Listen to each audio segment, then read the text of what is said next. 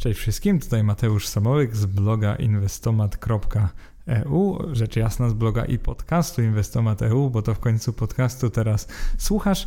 Jeżeli już udało Ci się posłuchać podcastu z zeszłego tygodnia, czyli jak inwestować 100 zł miesięcznie, to ten podcast nie będzie dla Ciebie zaskoczeniem, ponieważ kilkukrotnie już go zapowiadałem. E, to nagranie nazywa się Jak inwestować 500 zł miesięcznie i pewnie większość z Was wie, że takie kwoty inwestować jest na giełdzie o wiele łatwiej niż 100 zł miesięcznie. No właśnie, powiedziałem na giełdzie, więc będziemy tutaj ponownie mówić wyłącznie o inwestowaniu na giełdzie. Także nie będzie tu oszczędzania, lokowania pieniędzy na właśnie lokatach i depozytach, nie będzie tu żadnych obligacji skarbowych. Mówimy o inwestowaniu możliwie szeroko, czyli w indeksy światowych akcji, czyli chcemy jak najszerzej inwestować nasze 500 zł miesięcznie. I teraz wydaje mi się, że wiele osób miało problem z tym, z taką sensownością inwestowania 100 zł. Także mimo mojego wstępu w podcaście poprzednim, e, tam gdzie starałem się wyjaśnić, że naprawdę inwestowanie 100 zł miesięcznie ma sens, ponieważ człowiek uczy się tej dyscypliny oszczędnościowej, człowiek uczy się, z czym się je inwestowanie, także przechodzi przez pewne kryzysy, pewne wzloty, upadki, więc wydaje mi się, że inwestowanie 100 zł ma jak największy sens. Natomiast bardzo fajnie jest przeznaczyć czas na rozwój swojej kariery zawodowej, tak żeby w końcu móc oszczędzać, inwestować więcej. Na przykład właśnie, tak jak w tym podcaście omawiamy to 500 zł miesięcznie. Na samym początku krótkie ogłoszenie. Jeżeli podoba Ci się ten podcast, no to mam wielką prośbę, żebyś zajrzał, zajrzała na Apple Podcasts i tam na właśnie iTunes przez takie konto można znaleźć mój podcast na, na właśnie tym Apple'owym serwisie Jakbyście mogli ocenić go najlepiej oczywiście na 5 na 5, dać mi jakiś komentarz pozytywny, to będzie to dla mnie wielki zaszczyt, ponieważ jakby nie patrzeć, te oceny mocno zwiększają zasięgi, właśnie zwłaszcza na iTunes, także będę niezmiernie wdzięczny, jeżeli to zrobicie. No drugą prośbą, którą mam jak zwykle jest polubienie mojego fanpage'a na Facebooku, to jest inwestomat.eu. Inwestomat się pisze przez W, jeżeli byś jeszcze nie wiedziała lub nie wiedział, także zapraszam do polubienia tego fanpage'a. I teraz zaczynamy samo mięso, czyli inwestowanie 500 500 zł miesięcznie. Zacznijmy od tego, dlaczego w ogóle warto tyle inwestować. Jeżeli założymy sobie ponownie średnioroczną stopę zwrotu z inwestycji na poziomie 8% netto i 42 lata inwestycji, czyli tyle, przez ile zwykle no, Polak jest aktywny zawodowo, czyli od wieku 23 do wieku 65 lat, inwestując 500 zł miesięcznie, na końcu osiągniemy prawie 2 miliony złotych, czyli jest to naprawdę, naprawdę sporo. I ciekawostka jest taka, że jeżeli byśmy uwzględnili inflację, która w Stanach Stanach Zjednoczonych łącznie wyniosła w tym okresie 270%, a więc kupiony w 1979 roku za 100 dolarów przedmiot kosztowałby w 2021 jakieś 370 dolarów, czyli no prawie czterokrotność tej e, początkowej kwoty. E, mimo tego, że zainwestowane na 8% netto pieniądze zarobiłyby prawie dwukrotność oryginalnej, zwaloryzowanej przez łączną 400-dwuletnią inflację na dolarze kwotę, więc jakby i tak byśmy podwoili swój kapitał w taki sposób obiektywny już e, pozainflacyjny. I no co mogę tu powiedzieć? To, to jest naprawdę dobra wiadomość, zwłaszcza, że 8% netto to jest trochę mniej niż większość indeksów światowych, zwłaszcza S&P 500, przynosiło w tym okresie średniorocznie, więc to jest naprawdę nieźle.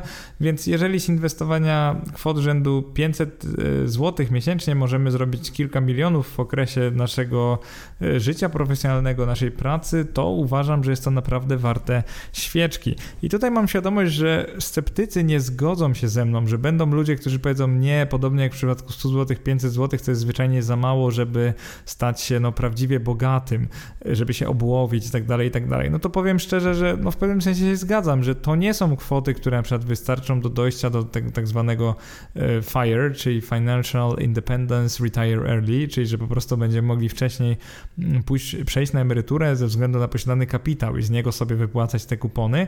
Natomiast jak najbardziej warto jest te kwoty inwestować. No pomyślcie sobie w ten sposób, że jeżeli 100 lub 500 zł miesięcznie będziemy co miesiąc odkładać i dojdziemy do tych kilkuset tysięcy złotych lub do 2 milionów, jak w tym przypadku 500 zł, no to to jest naprawdę ogromna różnica, jak na jakieś takie małe wyrzeczenia, jakie właśnie zwykle kosztuje nas zainwestowanie 100 lub 500 zł. I teraz jakie są założenia do tego podcastu? Przedmiotem inwestycji, czyli podobnie jak w poprzednim podcaście, będą akcje spółek notowanych na giełdzie. W, zajmiemy się wyłącznie inwestowaniem globalnym za pomocą funduszy i ETF-ów, także znowu inwestujemy globalnie, możliwie szeroko. No i w tym podcaście porównamy sposoby na inwestowanie w polskim złotym, ale i w walutach zagranicznych, także tutaj już pozwolimy sobie na pewne przewalutowania, czy ręczne, czy automatyczne, ponieważ na przykład w przypadku XTB będziemy robić zarówno przewalutowanie ręczne, czyli korzystać z ich kont walutowych, jak i przewalutowanie automatyczne, czyli płacić XTB tą marżę za przewalutowanie, która swoją drogą wynosi 0,5%, czyli 0,5% dość sporo. Także założenia są bardzo zbliżone do tych z poprzedniego podcastu, ale jest tu kilka takich małych, subtelnych różnic, które wynikają po prostu z szerszej palety możliwości, którą oferuje inwestowanie 500, a nie 100 zł miesięcznie. Więc tym razem będziemy dość bezkompromisowi. Powiedziałbym, że w poszukiwaniu możliwości inwestowania globalnego nie zadowolimy się już indeksami na przykład na samą Amerykę, nie zadowolimy się też wysokimi opłatami. Także skoro jest nam, korzystając z takiej kwoty 500 600 zł jest nam dużo łatwiej kupić konkretny fundusz ETF, na przykład kilka jego jednostek w ciągu miesiąca, to będziemy bardziej bezkompromisowi. Nie będziemy już się bawić e, w takie ograniczenia typu, że nie ma funduszu, który kosztuje, nie wiem, dokładnie 100 lub 200 zł lub net 500. Będziemy bezproblemowo wybierać te, które są notowane po na przykład kilka euro lub kilka dolarów, no i ich sobie już odpowiednio kupimy tyle, żeby zainwestować co miesiąc prawie dokładnie 500 zł. To już nie będzie e, wcale takie trudne. Więc zaczniemy od oceny kosztów. E, porównam to do Finaxa i InPZU. InPZU był ostatnio pierwszy w porównaniu do 100 zł, Finax był drugi. E, dzisiaj powiem szczerze, że ani jedno z rozwiązań nawet się nie zakwalifikuje do tego porównania, także odpadną w przedbiegach, no i zaraz Wam wyjaśnię dlaczego. I teraz opiszmy sobie kryteria porównania tych metod inwestowania. W poprzednim podcaście kryteriów było nieco więcej, tutaj trochę okroiłem, zaraz Wam wyjaśnię dlaczego. Pierwszym kryterium będą opłaty na wejściu-wyjściu, no i oczywiście w długim terminie te opłaty nie wpływają tak bardzo na efektywność inwestycji, przynajmniej tak bardzo jak opłaty roczne, to z uwagi na to, że w drugiej części analizy, tam gdzie przejdą tylko najlepsze konta maklerskie, no to to one będą głównym czynnikiem, który różnicuje omawiane oferty. Opłaty roczne to jest drugi drugie kryterium oczywiście są bardzo, bardzo istotne, natomiast jeżeli założymy sobie w drugiej części wpisu, że inwestujemy w globalny fundusz, na przykład taki MSCI World, to jest taki prawie globalny, ponieważ on jest na światowe akcje rynków, spółek z rynków rozwiniętych, on na przykład kosztuje 0,2% rocznie i tyle sobie założymy, że to są nasze koszty roczne w każdym przypadku. Prostota interfejsu oczywiście będzie bardzo ważna także w tym przypadku, także porównamy te konta maklerskie i prostotę interfejsu każdego z nich. E, porównamy też możliwość prowadzenia maklerskich IK i bo nie ukrywam, że no 500 zł miesięcznie to jest kwota bardzo dobra już do prowadzenia IK i IGZE, ponieważ w ciągu roku no już zainwestujesz jakieś 6000 zł w ciągu każdego roku, więc spokojnie możesz pomyśleć o kontach e, tych preferencyjnych podatkowo, dlaczego by nie. Oferta ETF-ów, e, oczywiście im więcej ETF-ów, tym lepiej, im bardziej bezproblemowo broker lub makler dodaje nowe ETF-y do oferty, tym lepiej. E, tego kryterium chyba nie muszę tłumaczyć, po prostu im bardziej skłonny jest dany makler do dodawania nowych ETF-ów dla klientów, tym bardziej pokazuje on, że dba o klienta, to jest oczywiście bardzo istotne, no już nie mówiąc o tym, że tym większy wybór ETF-ów mamy, więc nasze inwestowanie 500 zł miesięcznie będzie tym prostsze. Zacznijmy od tego, jakie konta w ogóle umożliwiają inwestowanie 500 zł miesięcznie. No i to jest możliwe przez zdecydowaną większość aktualnych usług i funduszy oferujących inwestowanie w akcje z całego świata lub prawie całego świata. No i to jest e, czynnik, który ułatwia z jednej strony porównanie, ale też je utrudnia, ponieważ mamy jakby większy mianownik, mamy większą selekcję, ale z drugiej strony zaraz sam zobaczysz lub sama zobaczysz, że dużo łatwiej będzie tu odsiać pewne usługi. No i oczywiście zaczniemy od zwykłych kont maklerskich. One umożliwiają samodzielne inwestowanie w polskie i zagraniczne ETF-y. W tym przypadku e, zagraniczne ETF-y będą po prostu lepsze, bo można je kupić e, taniej każdy z nich, e, mimo że ta opłata na wejściu będzie wyższa w przypadku na przykład e-maklera, czy tam po prostu BMM Banku i Bossy, przynajmniej w tym momencie, w chwili gdy to nagrywam, czyli gdzieś e, na początku lipca roku 2021, no to te opłaty właśnie tyle wynoszą. Później mówimy też robodoradców, czyli Finax i ETF Matic. No i tym razem także ETF Matic od razu odpadnie ze względu na tą wysoką kwotę wejścia. To jest ten próg 4000 zł, które musimy przeznaczyć na pierwszą inwestycję, więc jeżeli mówimy o inwestowaniu 500 zł miesięcznie, to nie mogę tego w ogóle zakwalifikować. No i Finax, przypominam, w ostatnim podcaście był drugi, ustąpił pola jedynie INPZ-u akcji rynków rozwiniętych, ale ze względu na wysokie opłaty, które w porównaniu do bezpośredniego inwestowania w ETF-y akcyjne po prostu nie zakwalifikuje się do drugiej części tej analizy, ale do tego zaraz dojdziemy.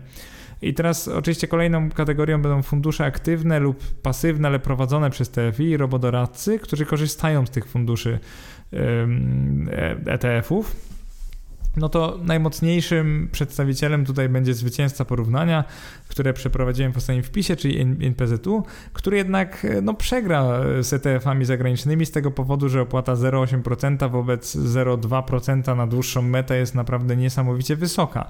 Oczywiście w przypadku 100 zł ona też była wysoka, ale w przypadku 500 dużo prościej jest nam kupić kilka lub kilkanaście jednostek ETF-a, więc za każde 500 zł będziemy mogli co miesiąc kupić te ETF-y, dlatego jest po prostu łatwiej to wykonać. I z tego właśnie powodu no tutaj będą górować te opcje, które oferują niższe opłaty roczne. I teraz jak te opłaty wyglądają na papierze, a jak w praktyce, to też może być dla Ciebie bardzo ciekawe. Zacznijmy od kont maklerskich. No najlepsze w tej chwili jest konto walutowe w XTB, ponieważ tutaj mamy minimalną kwotę inwestycji 100 dolarów lub 100 euro, czyli trochę mniej niż 500 zł. Na wejściu płacimy 0% takiej prowizji i na wejściu płacimy 0% za przewalutowanie, czyli płacimy w ogóle 0%. No i później nie ma żadnej opłaty rocznej poza kosztem ETF-a, który na przykład wynosi 0,2 2%, bo zakładamy ten na MSCI World.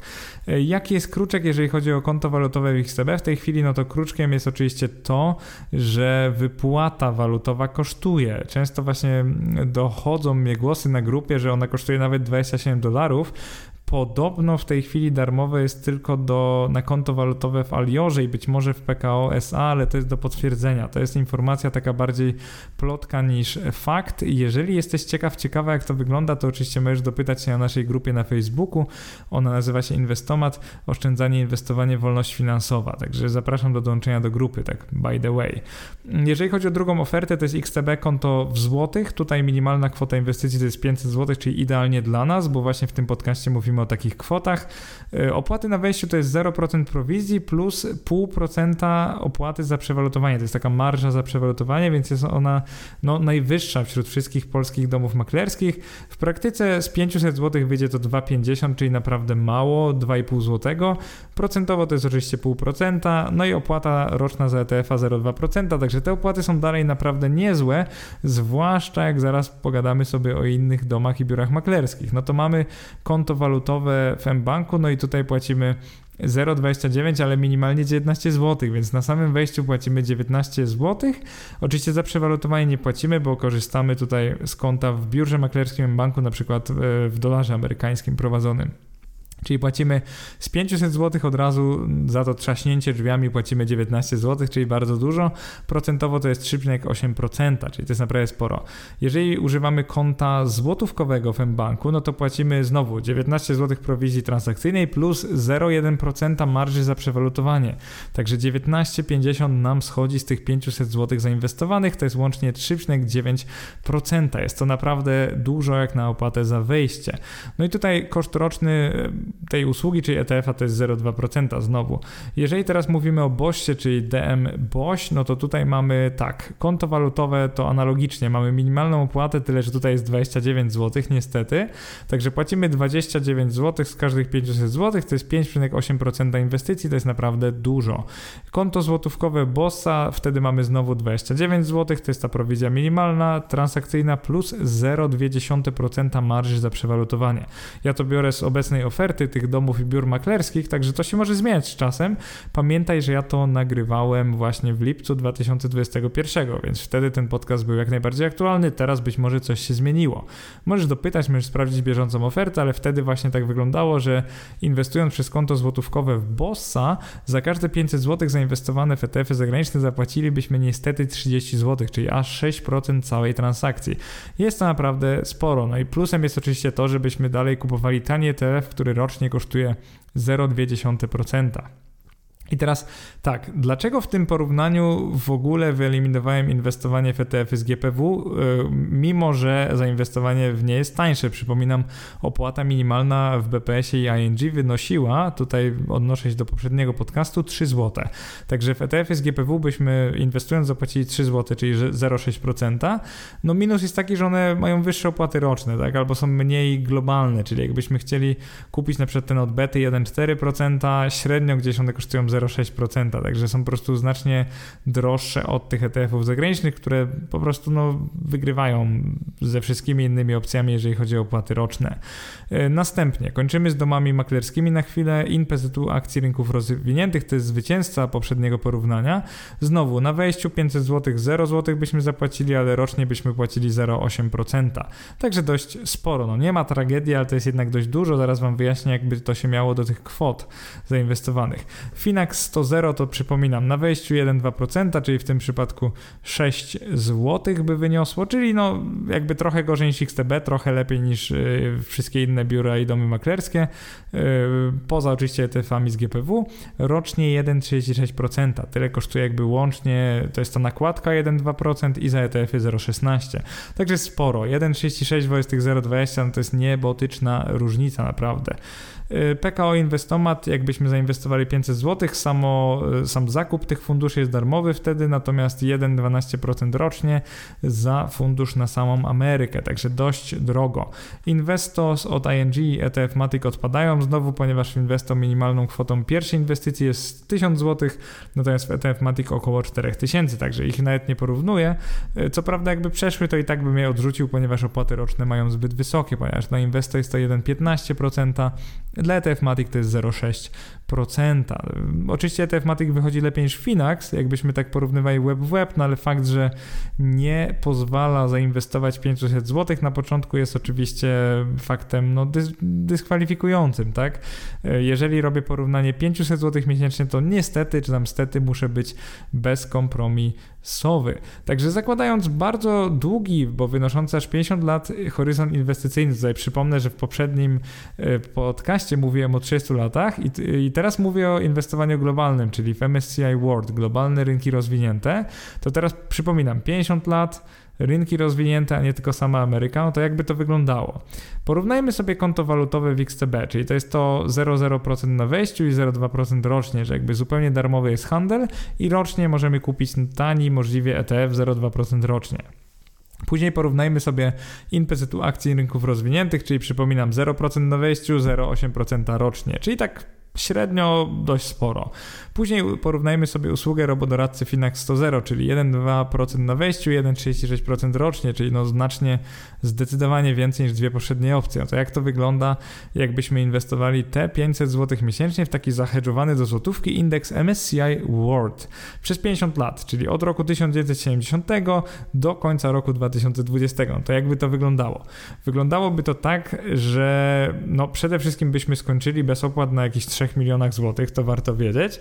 I teraz korzystając z tej opcji najtańszej, czyli walutowego XTB, byśmy tak naprawdę mieli niewiele mniej, bo tam około 2,8 miliona złotych i głównie dlatego byśmy mieli mniej, bo ETF kosztuje za rok, także tej opłaty e, na wejściu po prostu nie ma w XTB, więc tutaj to jest wszystko ten koszt ETF-a 0,2%. I teraz jak myślisz, ile mniej przyniósłby Finax, albo raczej usługa, która kosztowałaby tyle co Finax 100, czyli 1,2% na wejściu, 1,36% rocznie, czyli opłaty jak Finax, no jeżeli spodziewasz się, że nieznacznie mniej, to się teraz zdziwisz, bo zamiast 3 milionów, a raczej 2,8 miliona jak FixTB, byśmy mieli około 1,8 miliona.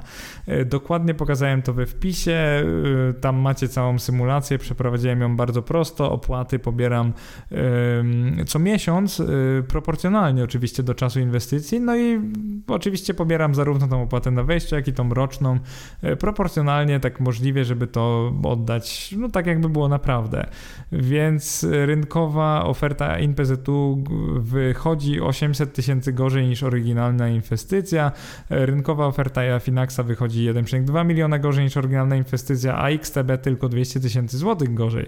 W tym horyzoncie 50-letnim to 200 tysięcy złotych to nie jest taka tragedia, ale swoją drogą zobacz, co robi inwestycja w fundusz, który kosztuje tylko 0,2% rocznie. Zauważ, że tylko 0,2% straciło nam 200 200 tysięcy z 3 milionów końcowego kapitału. To jest bardzo ciekawe. I teraz na chwilę jeszcze wróćmy do ETF-ów z GPW i dlaczego je, dlaczego odrzucam je, dlaczego będę rozmawiał tylko o zakupie ETF-ów zagranicznych, a nie tych z giełdy papierów wartościowych w Warszawie. No, moglibyśmy wejść w polemikę, że polscy maklerzy, których oceniłem w poprzednim wpisie, czyli oferują ten zakup ETF-ów z GPW za 3 zł, ta, ta opłata jest o wiele niższa niż np. e-makler 19 zł lub Bossa 29 zł więc te opcje wraz z XTB mogłyby awansować do dalszej części porównania. Niestety w takim podejściu jest jeden duży szkopuł, duży problem. O ile wśród zagranicznych ETF-ów mamy zwykle po kilka papierów na każdy z światowych indeksów, z których niektóre mogą, można kupować nawet za kilka, kilkanaście złotych za jednostkę, to w przypadku ETF-ów z GPW selekcja jest bardzo wąska, bo mamy tak naprawdę kilka ETF-ów, zagranicznych to w ogóle mamy jak na lekarstwo, więc za 500 zł miesięcznie byśmy mieli w ogóle duży problem, żeby y, kupić na przykład ten ETF Lexora S&P 500 byśmy raz kupowali dwie jednostki, raz trzy, raz cztery. Y, kolejna sprawa, on jest typu distributing, więc to kłopotliwe byłoby to rozliczenie dywidendy miesięcznie. Nie mówię, że niemożliwe, ale kłopotliwe, bo byśmy rocznie musieli się bawić z rozliczeniem tam, nie wiem, kilkuset złotych dywidendy pewnie na początku inwestycji. Natomiast beta S&P 500 no jest za drogi, po prostu kosztuje 1,4% rocznie, więc no tak jak powiedziałem, skoro Finax kosztujący 1,36% rocznie zabrał nam z tej inwestycji ponad milion w ciągu 50 lat, no pytanie, kto zamierza w ciągu 50 lat inwestować przez Finax, ale to jest inna sprawa, no to opłaty rzędu Finaxa zabrałyby nam ponad milion, no to zauważ, że no trzeba redukować opłatę roczną. Więc jeżeli zagraniczny ETF oferuje nam na przykład 0,2% rocznie, a e, ten ETF BT1.4, no to tak naprawdę nie mamy o czym mówić, to jest po prostu zbyt wysoka opłata. Więc y, no co tu mogę powiedzieć? Tutaj odrzucamy ETF-y z GPW właśnie dlatego, że nawet ta opłata na wejściu mBanku i Bossy, czyli odpowiednio 19 i 29 zł dla kont walutowych, y, przy tych 500 zł inwestycji, no to powiedziałbym, że opłata roczna, która jest niższa dla zagranicznych ETF-ów oraz fakt, że łatwiej jest je kupić za 500 zł. Po prostu można wybrać sobie takie, które kosztują np. 5 euro za jednostkę albo 6 i bez żadnego problemu kupimy tyle, żeby wydać prawie całe 500 zł. Więc jakby to e, sprawiło, że zdecydowałem się do następnej części tego podcastu awansować tylko i wyłącznie konto w XTB, FM Banku oraz w Bossie. E, więc mam nadzieję, że moja argumentacja jest wystarczająco silna i że doskonale teraz rozumiesz, dlaczego porównanie, którego dokonamy dzisiaj, będzie zupełnie inne od tego zeszłotygodniowego. I zacznijmy tutaj o kosztów inwestowania 500 zł w ETF-y i tutaj podkreślam, będziemy porównywać tylko i wyłącznie te ETF-y zagraniczne, czyli te kosztujące 0,2% rocznie. Natomiast horyzont 50-letni MSCI World znowu Zaczniemy od konta walutowego w XTB. Na przykład w dolarze możemy je prowadzić i założymy, że opłaty są 0% na wejściu i 0,2% rocznie. Następnie dość płynnie przejdziemy do porównania z kontem złotówkowym w XTB. To jest to domyślne konto, gdzie używamy złotówki i XTB samo nam przewalutowuje na dolary albo euro, albo w czymkolwiek kupujemy te fundusze ETF. No i tu opłata będzie wynosić 0,5% na wejściu, no bo tyle wynosi marża za przewalutowanie i 0,2% rocznie. Kolejnymi dwiema opcjami inwestowania 500 zł w ETF-y będzie właśnie złotówkowe konto w banku. To jest to, którego ja używam. Opłaty tu będą wynosić jakby 3,9% na wejściu, ponieważ zapłacimy 19%, 19 przepraszam, złotych prowizji, nie procent oczywiście, i pół złotego dopłaty wynikającego z tej 0,1% marży za przewalutowanie, więc łącznie z 500 zł pozbędziemy się 19,5, czyli 3,9% każdej tej transakcji miesięcznej. Jest to dość sporo, no ale zobaczysz w długim terminie, że nie ma tragedii. Ostatnią opcją będzie złotówkowe konto w Bossa, no i tu opłaty są naprawdę horrendalne na wejściu, ponieważ to jest 6%. To wynika z zapłacenia 29 zł regularnej prowizji minimalnej za zlecenie oraz dopłacenia 1 zł za, to jest ta marża za przewalutowanie, która jest wyższa niż w banku, wynosi 0,2%. Więc no niestety na wejściu 6%, a później 0,2% co roku, ponieważ tak tani jest ETF. I teraz jak to by wyglądało dla tych omawianych kont? Zainwestowany kapitał łącznie w ciągu 50 lat to było, było 300 tysięcy złotych, czyli tyle inwestując 500 złotych miesięcznie w 50 lat, no to zainwestujemy 300 tysięcy złotych. Inwestycja bezkosztowa przyniesie nam 3,05 miliona złotych, czyli niewiele ponad 3 miliony złotych. Konto walutowe w XTB przyniosłoby nam 2,82 1,2 miliona złotych, czyli tak jak mówiłem, to jest trochę ponad 200 tysięcy mniej niż inwestycja bezkosztowa. I ciekawostką dla Was numer jeden będzie to, że konto złotówkowe w XTB przyniesie niewiele mniej niż walutowe, ponieważ 2,80 miliona. To jest w zasadzie 14 zł różnicy, jak mamy być dokładnie do tej trzeciej cyfry po przecinku milionowym. 14 tysięcy różnicy w 50 lat inwestycji, dlatego że bawiliśmy się co miesiąc przewalutowanie. Także płaciliśmy tą marżę 0,5%, y, a jej lub jej nie płaciliśmy. Więc tak między nami ja bym zdecydowanie wolał używać konta złotówkowego w XTB, bo ta opłata 0,5 y, bez opłaty minimalnej to wcale nie jest tak źle. Czyli płacenie 2,5 zł za to przewalutowanie XTB to naprawdę nie jest jakaś horrendalna opłata. I dla tych 14 tysięcy złotych różnicy w takiej symulacji inwestycyjnej to ja bym się w to w ogóle nie bawił, bo pamiętajcie, że mamy 14 tysięcy różnicy przy zysku, który tu wynosi też ile? 2,5 miliona złotych. Tyle wynosi zysk, bo zainwestowaliśmy łącznie jakieś 300 tysięcy, także to jest naprawdę, to nie jest jakaś wielka kwota. I teraz konto złotówkowe w mBanku czy maklerze by nam przyniosło 2,71 miliona, czyli to jest 110 tysięcy różnicy wobec konta walutowego w XTB.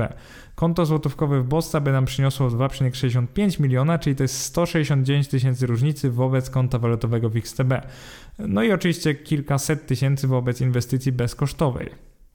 Także, no jakbym to ocenił? Przede wszystkim, jeżeli chcemy się bawić w idealną optymalizację, no to prowadźmy to jako konto walutowe w XTB i na przykład kupujmy za dolara, czyli już wysyłajmy dolar na to konto i kupujmy za to ETF i wtedy będziemy mieli maksymalną stopę zwrotu i taką naprawdę dużą, bo zamiast y, ponad 3 milionów tu byśmy mieli 2,80 2 miliona, czyli naprawdę nieźle.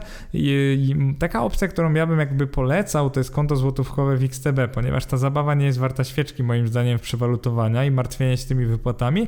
Ja bym po prostu przelewał 500 zł do XTB i kupował tam, w tym interfejsie dokonywał tego automatycznego przewalutowania i kupował tyle jednostek, ile się da, no bo to pół procenta bez kosztów minimalnych to naprawdę nie jest jakaś tragedia.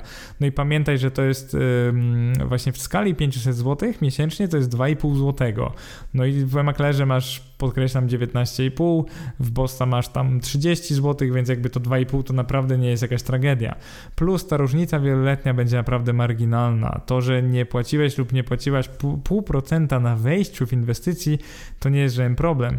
I tak naprawdę wystarczy wybrać ETF, który jest jeszcze tańszy rocznie i to, to zrobi o wiele większą różnicę niż to, czy wybierasz konto w XTB walutowe, czy konto złotówkowe.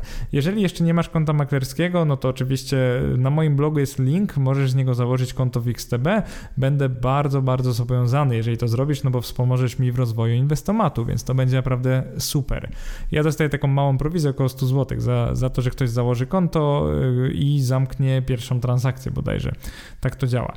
E, teraz tak, jeżeli chodzi o e-maklera w banku no to jest on trochę lepszy od Bossy, no ale sami widzicie 110 tysięcy różnicy w takim terminie, no to nie jest może też jakaś horrendalna różnica, bo te opłaty wydają się wyższe, ale prawda jest taka, że opłaty na wejściu, no w długim terminie ich znaczenie się marginalizuje i tutaj to dobrze widać. Także jeżeli e, myślimy o mBanku, no to oczywiście jest on gorszy od XTB, natomiast umożliwia prowadzenie IKX, więc jeżeli na to spojrzymy, to oczywiście warto przemyśleć mBank i do niego też mam link do założenia konta. E, e na blogu, przynajmniej w tej chwili nie wiem, czy będę miał taką współpracę w przyszłości, ale bez problemu możesz na stronie głównej e, w wersji webowej po prostu kliknąć taki przycisk, załóż konto maklerskie albo we wpisie, zawsze gdzieś u dołu też mam takie przyciski, więc śmiało zapraszam, będę bardzo wdzięczny, jeżeli to zrobisz właśnie z jednego z moich linków. I teraz tak, jak to wygląda? Zacznijmy konkretnie od XTB, jak, e, jak te kwoty wyglądają, tak jak Tobie mówiłem. E, jeżeli zainwestujesz w XTB przez konto złotówkowe, to jest 0,5% e, w tej marży za przewalutowanie, więc będziemy mieli trochę mniej kapitału na końcu. Natomiast te ścieżki kapitału są tak podobne, to we wpisie można zobaczyć, że naprawdę konto walutowe w XTB nie przynosi nam prawie nic wobec konta złotówkowego w XTB, więc równie dobrze możemy używać konta złotówkowego w XTB. No i teraz taka ciekawostka jest taka, że z pozoru, z pozoru znaczący dużo ten efekt płacenia XTB 0,5% za przewalutowanie jest mniejszy od różnicy, którą przyniosłoby nam wybranie tańszego, uwaga, 1 punkt procentowy funduszu ETF. Czyli jeżeli w długoterminowym inwestowaniu kwoty rzędu 500 zł miesięcznie, ważniejsze będzie dla nas wtedy to, że wybierzemy ETF e, kosztujący rocznie 0,19% wobec 0,20%, więc to jest ciekawostka, że jeżeli na koncie złotówkowym w XTB wybierzemy ETF kosztujący 0,19%, e, a na koncie walutowym w XTB wybierzemy 0,20%, to na koncie złotówkowym wygramy tym, że obniżyliśmy o 1 punkt procentowy koszty ETF-a.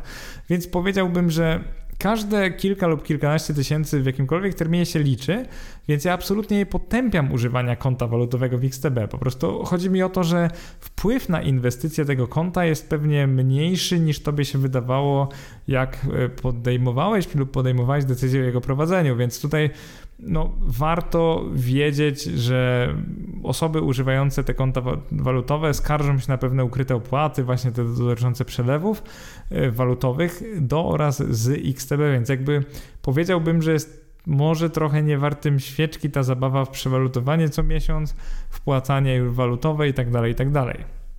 Więc XTB tutaj absolutnie wygrywa i niezależnie czy wybierzesz e, konto złotówkowe czy konto e, walutowe. No i oczywiście wygrywa głównie tym, że na wejściu nie ma opłaty minimalnej, co jest naprawdę super.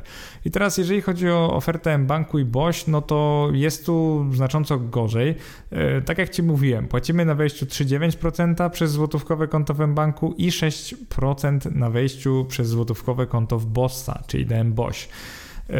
Inwestując oczywiście kwotą 500 zł w zagraniczne akcje lub ETF-y, tutaj mówimy o ETF-ach, no to są opłaty horrendalnie wysokie jak na wejście i one znacznie odstają od światowego standardu w dziedzinie tych kont, czyli takiego, że już nie pobieramy jakiejś procentowej prowizji, tylko jakieś drobne, dolarowe, albo za każdy papier jakąś konkretną prowizję, albo te procenty są dużo niższe niż w Polsce.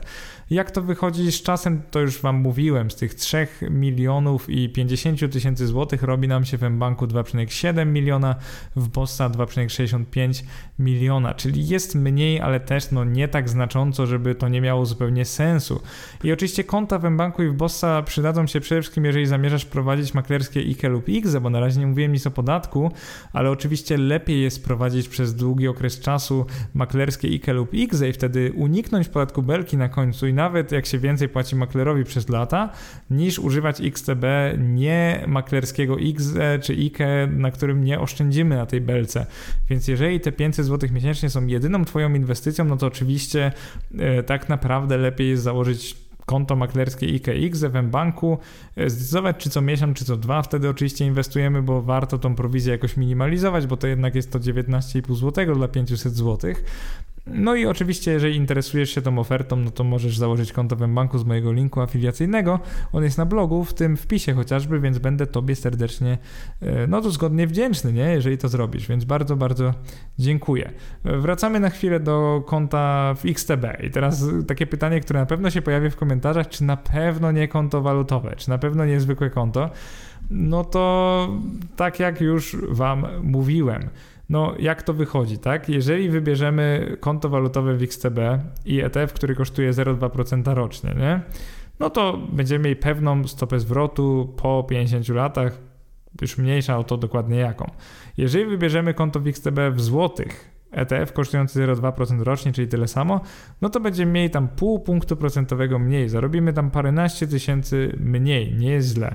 Jeżeli wybierzemy konto walutowe w XTB, ale ETF kosztujący 0,3% rocznie, czyli zauważcie, to jest 10 setnych procenta więcej kosztuje ETF, no to będziemy mieli, uwaga, uwaga, od tej oryginalnej inwestycji będziemy mieli 4 punkty procentowe mniej. Czyli tak naprawdę to, co chcę powiedzieć, to mniej więcej to nie ma aż takiego znaczenia, czy inwestujesz przez konto złotówkowe czy walutowe w XTB, ponieważ unikanie tej marży za przewalutowanie 0,5% w perspektywie 500 zł nie jest takie ważne jak wybór najtańszego możliwego ETF-a, więc dużo więcej oszczędzi tobie w dłuższym terminie, w dłuższym terminie mam na myśli oczywiście, wybór ETF-a, który kosztuje na przykład 0,1 lub 0,15% rocznie, jeżeli takowy znajdziesz, niż takiego, który kosztuje przez 0,2, 3% rocznie, więc wybieraj jak najtańsze ETF-y. No i teraz jeżeli chodzi o pytanie, czy inwestować przez IKE, czy poza IKE takie kwoty, no to dajmy na to, że inwestujemy w MSCI World w roku 1970. Oczywiście wtedy nie było IKE, ale zakładamy, że było.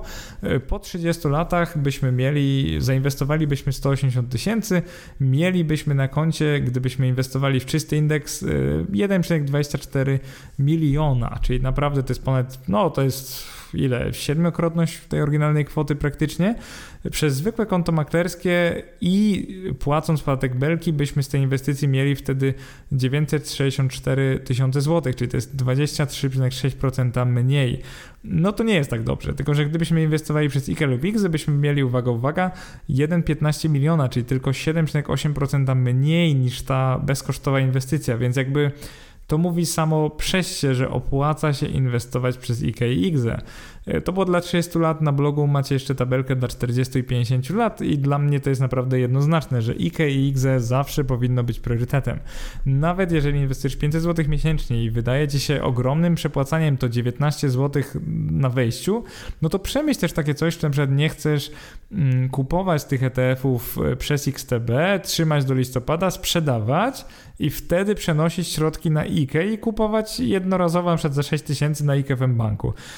Pomyśl pomyśl o tym, bo to też jest jakiś pomysł. Oczywiście problemy podatkowe będą pewne, bo to XTB będzie, jeżeli będziesz miał, miała zysk, to oczywiście będzie generowało mm, konieczność rozliczenia e, się z podatku belki, więc jakby no to trochę utrudnia życie, ale pomyśl o czymś takim.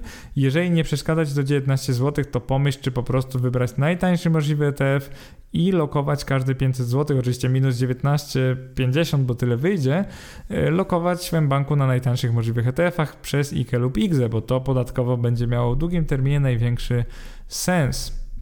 Więc jeżeli chodzi o inwestowanie 500 zł miesięcznie, jakie są takie złote porady z mojej strony? E, aby jak najtaniej inwestować w akcje 500 zł miesięcznie, w polskich warunkach należy przede wszystkim ignorować oferty wszelkich usług, które ułatwiają inwestowanie i które kosztują ponad 0,5% rocznie, ponieważ przy kwocie inwestycji rzędu 500 zł miesięcznie w długim terminie będzie nas to kosztować kilkadziesiąt lub kilkaset tysięcy złotych. Więc priorytetem jest wybór konta maklerskiego i bezpośredniego inwestowania przez właśnie konto maklerskie, więc to jest numer jeden. Numer dwa to jest to, żeby wybrać konto maklerskie IKE lub IGZE, więc nawet jeżeli wiąże się to z przepłacaniem prowizji za zakup i sprzedaż, akurat mam nadzieję przed emeryturą nie planuję żadnej sprzedaży y, aktywów, no to mm, jakby to powiedzieć, IKE i IGZE zawsze powinno być priorytetem w inwestowaniu, ponieważ zwolni cię z belki i to jest oszczędność rzędu kilkuset tysięcy złotych. Oczywiście musisz doczekać do tych warunków emerytalnych, o nich już pisałem na blogu w innych wpisach, więc śmiało poszukaj po prostu na moim blogu IKE i IGZE. I teraz, jeżeli chodzi o to, powiedzmy, że nie potrzebujesz IKX, nie, nie ufasz y, tym wariantom inwestowania lub po prostu nie chcesz tych kont, to oczywiście najtańsze dla Ciebie będzie konto walutowe w XTB, ale niewiele droższe będzie konto złotówkowe w XTB, także jak najtańszy ETF, konto w XTB, nie przejmuj się wtedy opłatami na wejściu, będą one bardzo niskie i w długim terminie ciesz się wysoką stopą zwrotu. Więc najtaniej się inwestuje w zagraniczne ETF-y, oczywiście w XTB. No niestety opłata za przewalutowanie nie jest to jakaś świetna, bo to 0,5-0,5% to jest najwyższa opłata wśród polskich domów maklerskich. W e-maklerze jest ona niższa, więc maklerowi przyznają tutaj więcej punktów, bo wynosi 0,1%, a w Bossie jest ona średnia, bo tam 0,2%. E, no co mogę powiedzieć? E, bardzo niską ocenę przyznałem e-maklerowi i Bossa za prowizje transakcyjne, bo po, no, jeżeli coś pobiera kwotę minimalną 19 lub 29 zł i, i to trzaśnięcie drzwiami za 500 zł kosztuje nas 19 lub 29, to ma to taki mentalny efekt, że nie chcemy tego robić, no bo tracimy kilka procent inwestycji na samym wejściu, więc to naprawdę nie jest nic fajnego, stąd XTB za ten brak prowizji transakcyjnej obecnie ma u mnie naprawdę ogromny plus, ponieważ to jest taki duży ukłon dla drobnego inwestora i no dobra metoda, żeby go zatrzymać, tak? Mam nadzieję, że niedługo dołączą do tej elitarnej grupy właśnie mBank i Boś, ponieważ no fajnie by było zminimalizować y, prowizje transakcyjne. Ja nie mówię, że ma ich nie być, po prostu jakby nie było tej kwoty minimalnej, to by było naprawdę super, bo wtedy inwestowanie byłoby odpowiednio tańsze. Jeżeli chodzi o prostotę inwestowania 500 zł miesięcznie, no to tutaj pewnie pamiętacie z poprzedniego podcastu, tu już nie liczą się opłaty. Jako, że ETF-y inwestujemy w ten sam, to nie porównujemy wyników, ale porównujemy prostotę interfejsu na przykład. No i w XTB jest on bardzo prosty, to znaczy jest bardzo rozbudowany, ale te możliwości akurat oceniam mega na plus, więc tutaj daję 3 na 3. W eMaklerze dałem 2 na 3, ponieważ no, może nie jest taki super nowoczesny interfejs, ale ja się do niego przyzwyczaiłem i poruszanie się nie jest aż takie trudne po nim. Jeżeli chodzi o Bosse, tu dałem 1 na 3, ponieważ wydaje mi się, że interfejs tutaj jest zdecydowanie najbardziej złożony. No prostym bym go nie nazwał, jest taki trochę archaiczny i czasami trudno się połapać jak się co robi, więc tutaj dałem 1 na 3. Jeżeli chodzi o możliwość prowadzenia IKE, no to dla XTB to jest 0 na 1, bo nie można, dla eMaklera jest to 1 na 1, bo oczywiście można, dla Bossy jest to 1 na 1, bo się da. Oferta ETF-ów XTB to jest dla mnie jakieś 1 na 3 z tego powodu, że jest po prostu najmniej wśród polskich domów i biur maklerskich. XTB też nie jest wcale takie chętne, żeby dawać nowe, więc tutaj jakiś minusik z mojej strony. 2 na 3 dałem maklerowi, ponieważ posiadam szeroką ofertę, około teraz 380 funduszy, natomiast z, z tym bankiem jest taki problem, że nie chcę dać wszystkich, zwłaszcza tych funduszy o małych aktywach i też dość powolnie je dodaję. Na dużą pochwałę zasługuje Bossa, tutaj dałem akurat 3 na 3, bo oni dodają najszybciej nowe ETF-y i zwykle, że tak powiem, nie marudzą, nie mają żadnego problemu, żeby dać nowe fundusze, więc to jest dla mnie naprawdę dużym plusem. I teraz, jeżeli chodzi o podsumowanie, no to jest dość ciekawe, bo Y, no, sami pewnie zauważyliście, jak to wygląda punktowo. Jeżeli chodzi o opłaty, zdecydowanie y, wygrywa tutaj XTB. Jeżeli chodzi o dodatkowe możliwości, no to nie wygrywa tu XTB. Powiedziałbym, że mBank i Bossa są gdzieś na równi. Y, głównie dlatego, że można tam prowadzić IKE. Jeżeli tak sumarycznie chciałbym spojrzeć na wszystko, to myślę, że makler w mBanku jest najbardziej no, taki, że oferuje wszystko. Więc jeżeli chcesz inwestować tylko przez jedne konto, 500 zł miesięcznie, gdzieś tam dożywotnio, to e-makler będzie na dłuższą metę dla ciebie po prostu najlepszą opcją, no bo oszczędzisz na tym podatku belki na koniec inwestycji. Z drugiej strony, jeżeli nie chcesz mieć IKX z jakiegokolwiek powodu, no to XTB będzie zdecydowanie najtańsze, tak? Niezależnie czy wybierzesz konto złotówkowe czy konto walutowe w XTB, więc te dwa konta zdecydowanie wygrywają. Bossa moim zdaniem powinna obniżyć opłatę minimalną, to wtedy byłbym na pewno bardziej skłonny polecić to konto tak jednoznacznie do inwestowania 500 zł, bo oczywiście jeżeli ktoś inwestuje 10-15 tysiącami miesięcznie, to już nie ma no żadnej różnicy, czy wybierze Bossa czy Makler, bo procentowe prowizje są praktycznie takie same. Bossa ma trochę wyższą za przewalutowanie i tyle. Więc y, powiedziałbym tak, że jeżeli cenisz sobie prostotę, chcesz niskie opłaty i nie obchodzi Ciebie za bardzo, czy można prowadzić IKE lub IGZE, no to wybierz XTB. Jeżeli chcesz mieć y, znowu szeroki wybór ETF-ów, prostotę interfejsu w miarę i prowadzić IKE IGZE, no i te opłaty nie przerażają Ciebie, że za każde wydane na inwestycje 500 zł musisz zapłacić 19,5 zł, no to oczywiście pomyśl o M-Banku, czyli to jest BMM Banku albo E-Makler. E-Makler to jest to konto przypięte do zwykłego rachunku transakcyjnego, to jest to, którego ja też przez większość mojego życia używałem. Dalej używam, ale niedługo też pewnie otworzę konto u zagranicznego brokera, więc takie mam przynajmniej na razie e, plany. Tak jak mówiłem, linki afiliacyjne do obydwu kont znajdziesz we wpisie. Będę bardzo wdzięczny, jeżeli zdecydujesz się założyć. I jeszcze słowem takiego zakończenia chciałbym powiedzieć, że e, no cóż, na przyszłość mam pewne oczekiwania do, co do polskich domów i biur maklerskich. I powiedziałbym, że faktycznie, jeżeli chodzi o inwestowanie 500 zł, jeżeli zobaczymy, że kończymy na tych 2 milionach około, no to psychologicznie byśmy chcieli jak najwięcej oszczędzić. No i oczywiście 2 milionach mówiłem tam w 30 parę lat, 3 milionach w 50 lat. Mam nadzieję, że masz tak długi horyzont inwestycyjny, no i życzę sobie, żebym miał tak długi horyzont, żebym po prostu dożył takiego wieku. Natomiast jak mówimy doj o dojściu do 3 milionów, no to faktycznie no, wybór czegoś, co nie kosztuje 1,36% rocznie, czyli w tym przypadku opłaty jak Finax, daje nam kolosalną różnicę. Tak jak powiedziałem, to jest no, kilkaset tysięcy złotych, to był prawie milion tak naprawdę. Więc z tej perspektywy nie mogłem w tym wpisie i podcaście no, polecać albo raczej powiedzieć, że InPZU i Finax są tu dobrymi opcjami, ponieważ te opłaty roczne przy tej skali inwestowania robią się naprawdę zbyt wysokie, tak zupełnie szczerze. E, symulacje macie we wpisie, dane są jakby publicznie dostępne, każdy może przeprowadzić coś podobnego, więc tutaj nie odkryłem Ameryki na nowo. I teraz e, czego bym sobie życzył od polskich maklerów, bo skoro oni wygrali to zestawienie, to są pewne rzeczy, których bym sobie życzył. Fajnie było, jakby ktoś z tych domów, biur mnie słuchał, to może weźmiecie to sobie do siebie, bo to są rzeczy, które fajnie by tym polskim klientom zrobić. Przede wszystkim znieść minimalną pro kwotę prowizji w polskich domach maklerskich. XTB to już zrobiło i naprawdę zapraszam mBank, Bosse i inne domy maklerskie, żeby znieść tą kwotę minimalną, bo ona sprawia, że właśnie inwestowanie drobnych kwot jest po prostu zbyt drogie.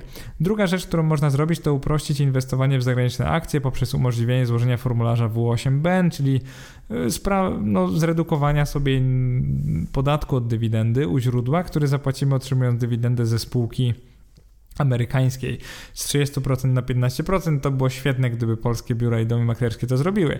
No i kolejna sprawa to jest to, że warto by rozszerzyć trochę ofertę europejskich ETF-ów. No, mimo, że jest ich coraz więcej w polskich domach i biurach maklerskich, no i mam nadzieję, że do tego aktywnie przykładam, bo tam ostro lobbuję w tych domach i biurach maklerskich w naszym imieniu, żeby oferta była coraz to szersza. No to stale jest ich dość mało, ponieważ w Europie mamy jakieś 1300 funduszy ETF, a w ofercie polskich domów i biur maklerskich mamy obecnie jakieś 600 z nich, czyli niecałą połowę, tak jakbyśmy wzięli unikalne fundusze. Jestem ciekaw, co myślisz o tym e, zestawieniu. E, mam nadzieję, że masz jakieś własne zdanie, podzielisz się nim w komentarzach.